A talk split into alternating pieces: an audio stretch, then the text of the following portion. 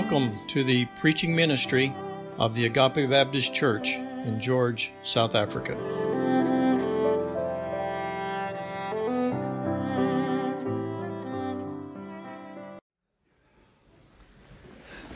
Well, good morning. Good to uh, be together this morning. Geseënde Kersfees. A blessed Christmas. I like that. Um, I don't hear it very often, but I like that better than the, the traditional Merry Christmas. Uh, you might uh, you might not have a Merry Christmas, but you can have a blessed Christmas. Amen. That's good. Well, we want to turn this morning to Luke chapter one. Luke chapter one. We're going to we're going to be looking at um, uh, the section here uh, that we have from Zechariah. As we think about uh, Christmas, uh, you know, for many, it's all about uh, a vacation or visiting family, which is all good things. Or for many, the shopping, you know, getting getting the, the right gifts and so forth. And you know, there's many people as well. Uh, we're coming more and more common for people to really be opposed to uh, Christ, the, the, message of the gospel, and uh, are trying to really do all they can to remove Christ from Christmas or any celebration time of the year. But for us who know the Lord, uh, our hearts are drawn to Him in worship, aren't they? Uh, we want to uh, praise the Lord for His coming to earth to be our Savior.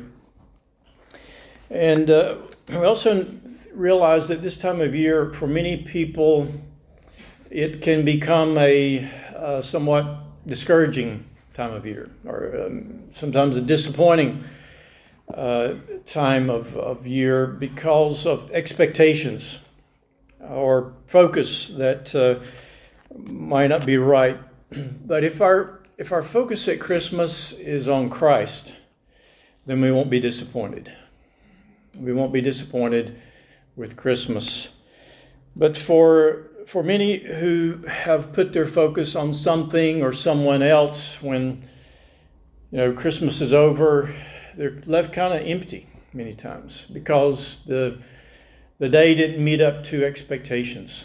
And many times these expectations are on other people, family, which is which is a you know a good thing to come together but if all of your hope or your your desire to be fulfilled or happy is dependent on family, then you might be very well disappointed because family doesn't always um, live up to the expectation, do they? Or if, if your focus is on things, gifts you receive, that often uh, also will leave you a bit uh, uh, discouraged because there's always um, something more, isn't there? And there's always someone who got a better better uh, toy than we did. uh, and then there's you know this often expectation of an emotion. Um, I call it the the Hallmark movie you know expectation.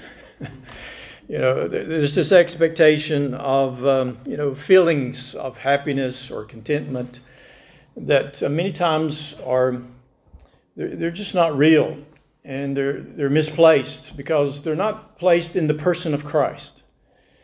And when we put our focus in Him, we we come and re, reflect upon His coming to earth to to, um, to be our Savior. Then then our hearts is filled with uh, with joy, with praise to the Lord. And it's only in Him that we really find true contentment and true, true joy. It's in our, our relationship with the Lord. In Luke chapter 1, if you have your place there, I want us to, uh, to look from verse 67. And uh, it's a long chapter in Luke. It gives us the, um, the accounts uh, leading up to the birth of Christ. And here in this section from verse uh, 67, we have uh, this song of praise from Zechariah, and I would like for us just to um, just to read through that. uh, down through verse 79. Verse 67. Uh, and his father Zechariah was filled with the Holy Spirit and prophesied, saying, Blessed be the Lord God of Israel, for he has visited and redeemed his people, and has raised up a horn of salvation for us in the house of his servant David, as he spoke by the mouth of his holy prophets from of old, that we should be saved from our enemies and from the hand of all who hate us to show the mercy promised to our fathers, and to remember his holy covenant, the oath that he swore to our father Abraham to grant us, that we, being delivered from the hand of our enemies, might serve him without fear in holiness and righteousness before him all our days. And you, child, will be called the prophet of the Most High, for you will go before the Lord to prepare his ways to give knowledge of salvation to his people in the forgiveness of their sins, because of the tender mercy of, of God, of our God, whereby the sunrise shall visit us from on high, to give light to those who sit in darkness, and in the shadow of death to guide our feet into the way of peace. Our fathers, we, we come before you this morning. We thank you for uh, this time of year that we've that we have been set aside to give special attention and, um, really celebration of the, the coming of Christ to be born uh, as a man, as a baby, to, to live and to die for us, our sins could be forgiven. Lord, I pray today that our hearts would be stirred as we think about what you have done for us and that uh, we might uh, rejoice in you this morning. And so we pray your word accomplish its purposes. The Spirit of God would open our hearts to your word. In Jesus' name, amen. Well, this song is often referred to as the Benedictus. That's the, the Latin, from the Latin translation, the first word in that translation, the blessed, as in the blessed be the Lord. And when this is used of God, this idea of being blessed, it has the meaning of praise. And so what he's what he's saying here is praise be unto the Lord. So soos die Afrikaans vertaling lofwaardig is die Here. And he is certainly worthy of our praise. And as we think about uh, the Lord sending um, the Son of God to come and to be born uh, as a man, uh, man child, we'd say, and to live and to die. He is certainly worthy of our praise. You'll, you'll remember, um, most of you, uh, who Zechariah is. If you go back to um, uh, verse, first part of this chapter, I'm going to read for you from verse 5 to 7 to give you just a little bit of context about Zechariah. Uh, verse 5 says, this is still in Luke 1. In the days of Herod, king of Judah, there was a priest named Zechariah of the division of Abijah, and he had a wife from the daughters of Aaron, and her name was Elizabeth. And they were both righteous before God, walking blamelessly in the commandments and statutes of the Lord but they had no child because Elizabeth was barren, and both were advanced in years. Well, we can continue reading there, but uh, most of you remember the, the situation. Uh, Zechariah, as one of the priests in Israel, was providentially chosen to uh, serve as priest uh, to offer up the incense in the temple. He would go into the holy place and offer up, up incense. And this would have been a great privilege uh, for him. It's really a, a once in a lifetime opportunity for one of the priests. Um, the historian jo- Josephus uh, estimated that there was 20,000 priests in, uh, in, in, at that time. And so it would, um, many, many priests would not be chosen and, and you were only chosen one time to go in and serve in this way because uh, there was only you know so many opportunities for that, and so this was a great privilege for him. And as he goes in to offer up the um, uh, the incense there, which symbolized prayer, sending up to God, the people would have been been waiting outside, no doubt praying, and the priest would go in and offer up prayers for the nation, for the people, and uh, and, and and light the incense. And uh, while he's doing that, the angel Gabriel appears to him. Now, that uh, we, we can only imagine what that would be like. Um, but he's very fearful, as most ever appearance of uh, this type of uh, angelic being. And uh, the angel tells him not to fear, and he announces to uh, Zechariah that he and Elizabeth are going to have a son, and that they're to name him John. Well, Zechariah he doubts uh, that about that and asks, you know, for some proof of that or sign of that. And as a sign, he's really given a, a bit of a rebuke by being left uh, unable to speak. He, he's, he's left um, dumb until, um, until the child is born. And evidently, he was also uh, unable to, uh, to hear as well, as because in that passage in verse 62, later after John is born, uh, they make signs to him, which would possibly indicate that he also couldn't hear. And uh, so, in any case, he's, uh, he's been waiting uh, for at least nine months for this child, and um, he's been unable to, unable to speak. And uh, when when the people were waiting, they, they there's kind of an expected amount of time he would have come out, but he didn't come out. He's taken longer, and so they're wondering about what's happened to to um, to Zechariah. And when he comes out, he can't speak. He can't pronounce the the blessing that they would have expected him to give from Numbers uh, chapter six, uh, the, the well known blessing to them that says, The Lord bless you and keep you. The Lord make his face to shine upon you and be gracious unto you. The Lord lift up his countenance upon you and give you peace. But when, when Zechariah comes out, there's nothing. You know, he's just motioning with his hands, trying to, uh, trying to, to help them see, understand what happened. And so, John, uh, uh, they've been waiting for this child to be born. And then, after the birth of John, Zechariah is able to speak again. And no doubt he's got a lot he wants to say.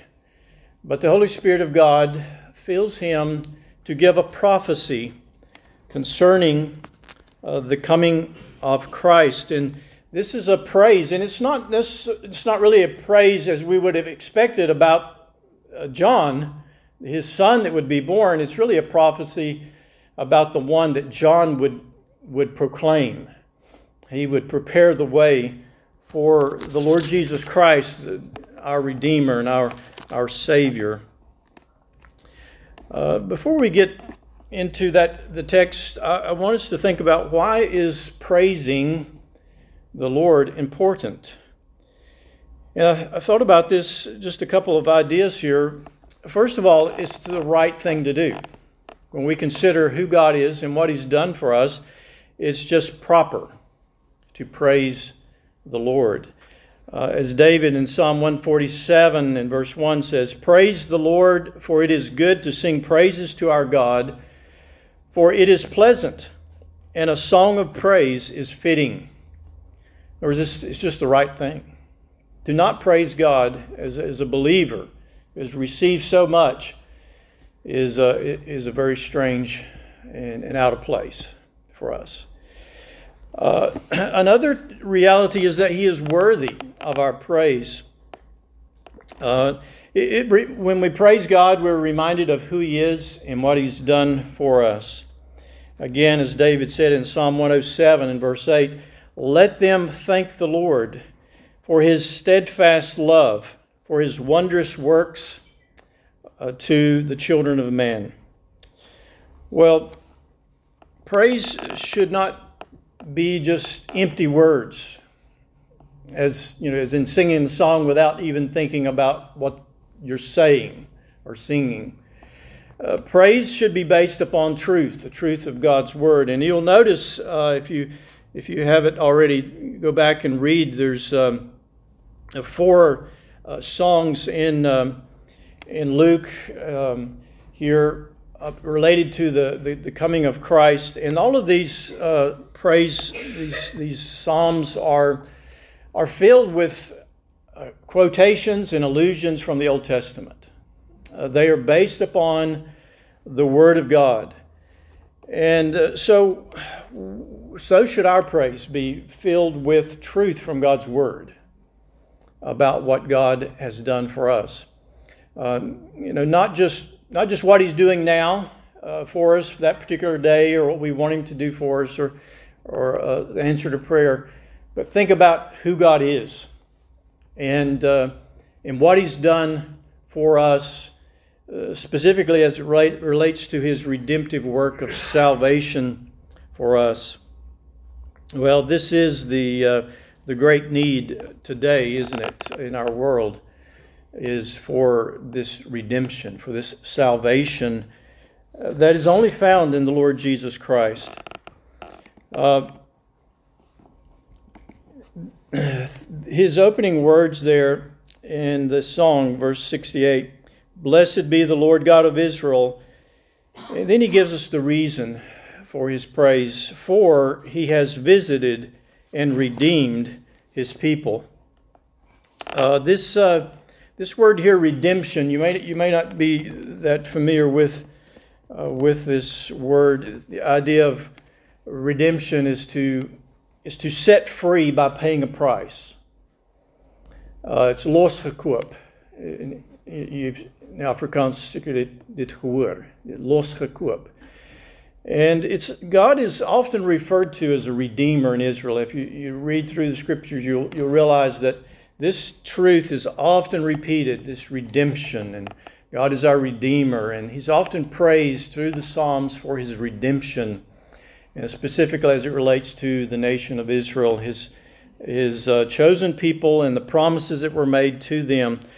And we really see a clear picture of that if you go back into uh, Exodus, where they are delivered out of bondage in Egypt. As God in uh, chapter 12 finally, after the last plague is brought upon the Egyptians, they are allowed to go free. And God has brought about this redemption, this deliverance of the people. But even in this physical deliverance, God is teaching the more important truth of a spiritual deliverance, a spiritual uh, salvation. Uh, he, he gave the, just coming out of that, he gives this memorial of the Passover you, you know, the where that, that they could remember and uh, recount to their children uh, what God did for them in their deliverance. And, and He gave them the, uh, the sacrifice of the lamb, if you remember, uh, and, the, and the application of the blood on the doorpost. Uh, and it, it all symbolized the fact of that this was offered up as a substitute for them. And, and God is teaching them and He's looking forward to, He's leading them to look forward to this coming one that would be a substitute for us, the Lord Jesus Christ, the Lamb of God. When John, you remember, saw him, he, he said, Behold, the Lamb of God who takes away the sin of the world. And so the Lord Jesus Christ, He, he is our substitute that He might, might set us free from the bondage to sin and death and hell. As you think about Israel this time, there was a remnant of believers in Israel, uh, like Zechariah, Elizabeth, like Mary, and these others that were living in expectation of the coming of this Messiah, a king that would redeem them and bring about uh, salvation. Notice the words following in the text there in verse uh, 69. And he has raised up a horn of salvation for us in the house of his servant David. He's, he's not talking about John. John was of the priestly line that uh, coming from Aaron. But uh, this one he's referring to is the Messiah, uh, the Lord Jesus Christ that would come. And he's, he's talking about uh, this horn is, is a reference to strength. And so he comes with power to save, to deliver. And he says, as he spoke by the mouth of his holy prophets from of old, that we should be saved from our enemies and from the hand of all, of, uh, all who hate us. And then notice in verse 74 and 75 that, that we, being delivered from the hand of our enemies, might serve him without fear and holiness and righteousness before him all our days. And so Zechariah was among this believing remnant of Jews who had a, a, genuine faith in God. But for the but for the you could say the majority of the nation, holiness and righteousness really wasn't their main concern.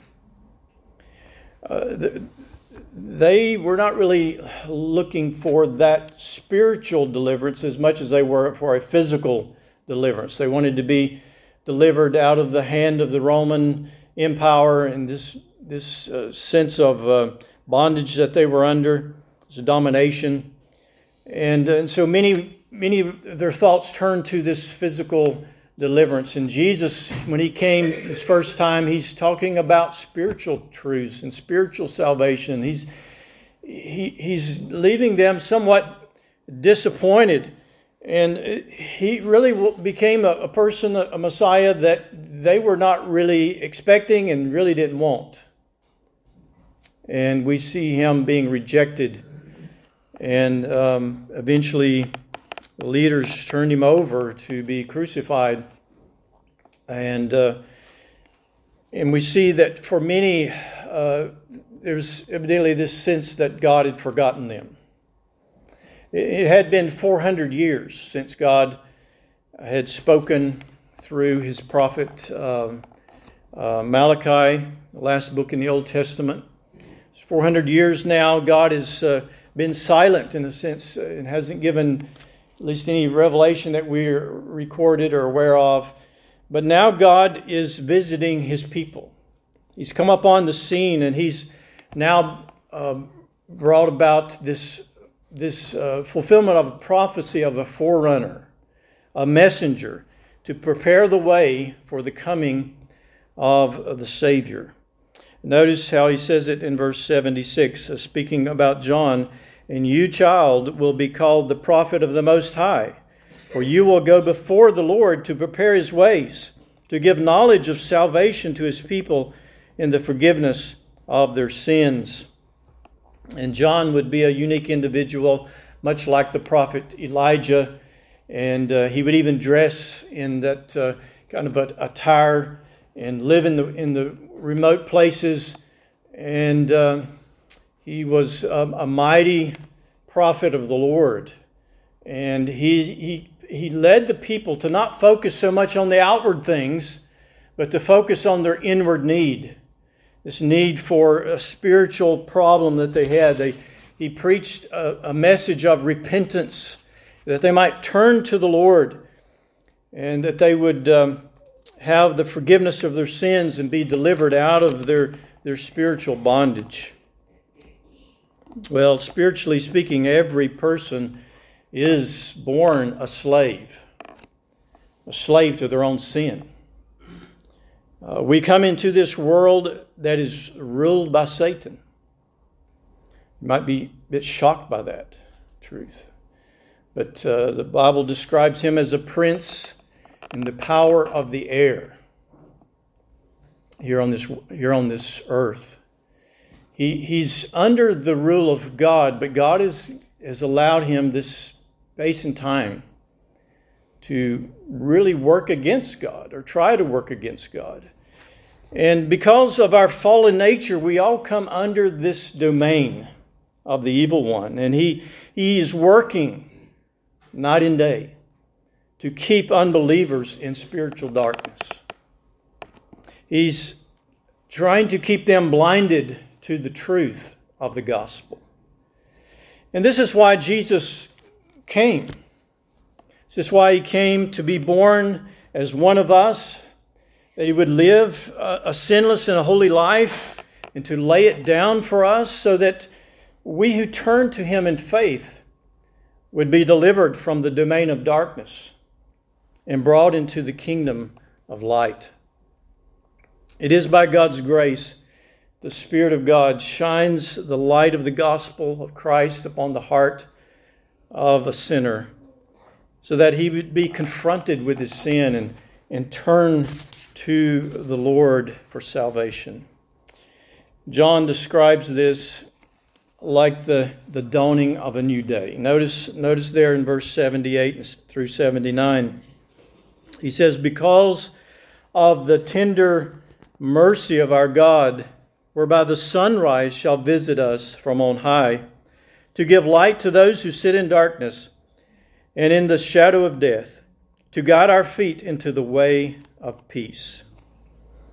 Well, this imagery of light coming to those that are in darkness is a, a direct uh, reference to Old Testament prophecies concerning uh, this, this Messiah, this one that would come and bring light, this coming of, of the Lord Jesus Christ. His coming is like the dawning of a new day, like the sunrise from the east that uh, that really reveals a new day for us. And with the coming of Christ, there's a new day of grace and truth. We are living today in this day, this time of God's grace, a day of salvation for all that would turn to Christ in faith. When the light of the gospel shines upon some people, they turn away from it. They would rather have the darkness. They turn away from this light and reject it. And others, through the working of the Spirit of God, allow this light to shine upon them, to convict them of their sin, to show them their need, and that they would turn from the darkness to the light and receive forgiveness. Paul often speaks of this um, this metaphor of light in conversion. He, he talks about his, his, recounts his own conversion and the ministry of the gospel that God had given him. In Acts 26, as he's uh, in verse from verse 18, as he's talking about his own testimony, he talks about how God, the Lord Jesus, spoke to him and gave him this commission to, and he says, quote, to open their eyes so that they may turn from the darkness to the light and from the power of Satan to God that they may receive forgiveness of sins and a place among those who are sanctified by faith in me. Do you know Christ in this way? Is, is that your testimony that, that, that God has brought about this transformation in your life to turn you from the darkness to the light and brought you into a kingdom, the kingdom of light, the, the Lord Jesus Christ? If that is if that is true in your life, then praise Him. Praise Him for His glorious work. It is the, the natural response of a heart that has been delivered from the darkness into the light. Again, Paul testifies about this God, the, the Creator God. He says, God who said, Let light shine out of darkness, has shone in our hearts to give us the light of the knowledge of the glory of God in the face of Jesus Christ. Blessed be the Lord. Amen. Father, we do want to give praise unto you this morning for the Lord Jesus Christ, his coming, fully God, and yet also fully man, coming and taking upon the flesh becoming one of us, and yet without sin, that you might die for us as our substitute, that we might be forgiven. Lord, we praise you for your glorious work of deliverance in our lives. Help us, Lord, to recount where you've delivered us from.